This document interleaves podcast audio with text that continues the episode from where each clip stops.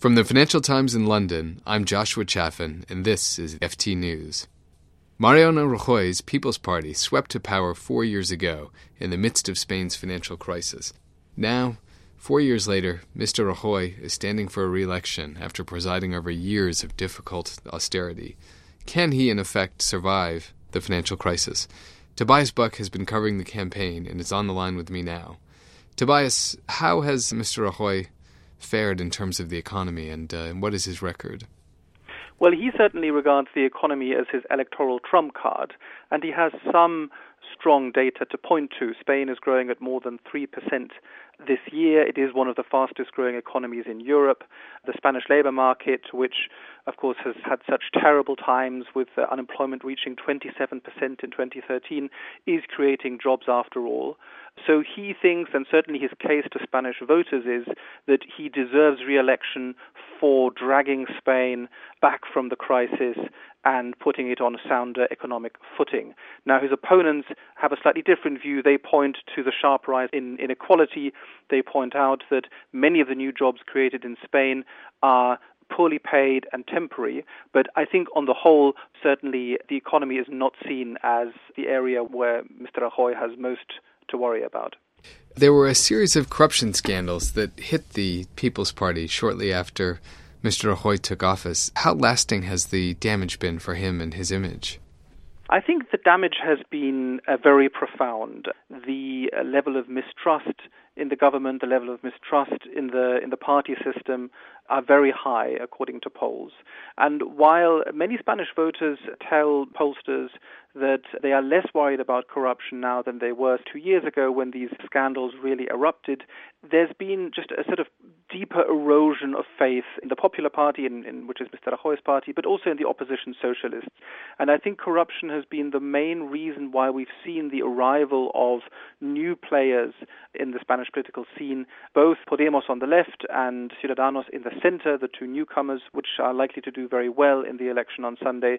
Both of those are promising a sort of clean break with the politics of old.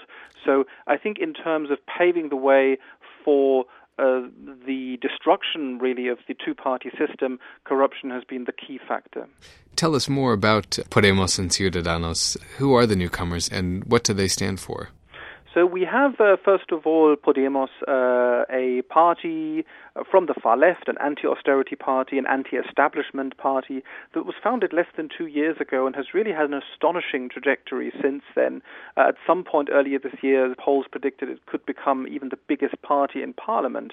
It is fairly similar to Syriza, the party that is now in government in Greece. It rails against the way that uh, Europe's political establishment has handled the Eurozone crisis. It argues very strongly against austerity and promises a stronger role for the state in handling the economy. It has had a very roller coaster like ride this year. Earlier in the year, it was uh, riding high, then it saw its poll ratings collapse, and now, largely on the strength of the campaigning qualities of Pablo Iglesias, the Podemos leader, it seems to have dragged itself back. And according to the very latest polls, there was even a sort of late swing towards them. So they look likely to come out with perhaps 18%, perhaps even 20% of the vote. The other newcomer is Ciudadanos, which is a centrist, pro business, liberal party, which promises further reform of the education system and of the labor market.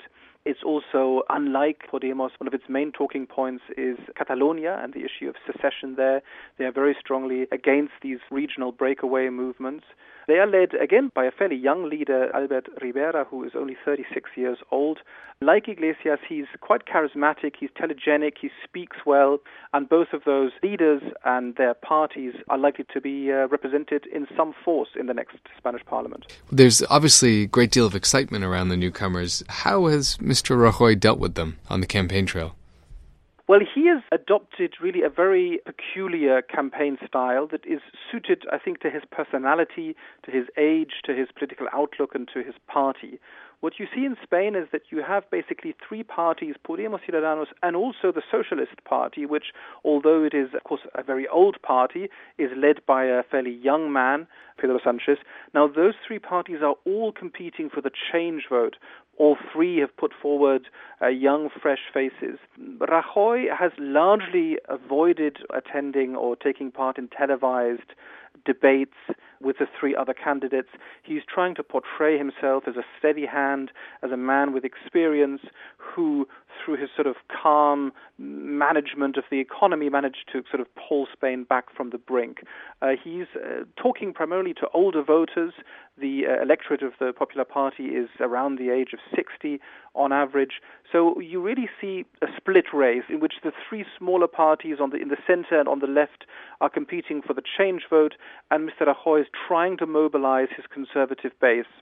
And when voters go into the booth this weekend, which issue do you think will be decisive? What will be foremost in their minds? I think the three main topics that will determine the outcome of this election are, first of all, the economy. There are those who feel that the PP has done a good job at dragging Spain out of the crisis, and those people would obviously be very much inclined to vote for the PP and for Mr. Rajoy. And then there are those who are frustrated, and these are especially younger Spaniards, who are frustrated at the lack of opportunities, who feel they've missed out on sort of golden boom years before the property bust in, in 2007. And uh, those will be uh, more inclined, I think, to vote for one of the three change parties. The other issue, of course, is corruption. And there again, uh, people who feel very strongly about corruption will very likely not vote for either the Popular Party or for the Socialists, but will opt for one of the newer parties. And the third issue is Catalonia, the region in the northeast of Spain, which has been sort of really racked by sort of secessionist tensions, and there's big divergences between the parties in how to handle this. Uh, Mariano Rajoy has tried to carve out for himself the role of the defender of Spanish unity, but there are also many who believe that Ciudadanos and Alberto Rivera, who is Catalan born but uh, opposes Catalan secession, might be in a better position to resolve this crisis. The socialists have a slightly nuanced stance on this. They want constitutional reform to help tackle some of the grievances that Catalans have.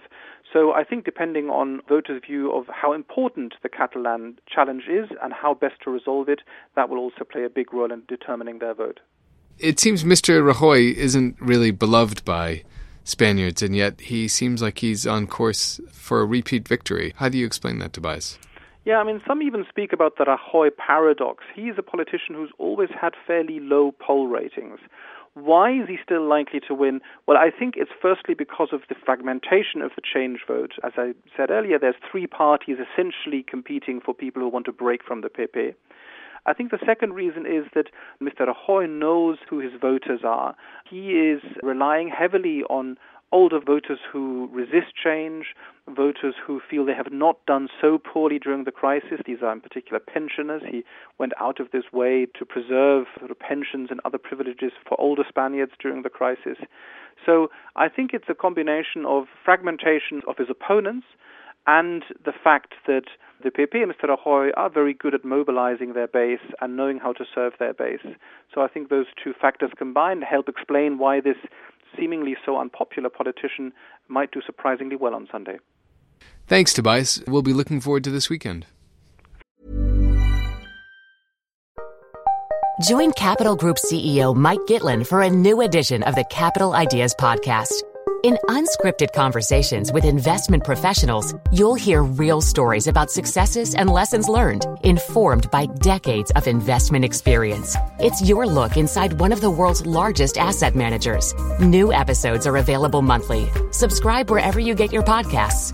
Invest 30 minutes in an episode today. Published by American Funds Distributors, Inc. Thank you.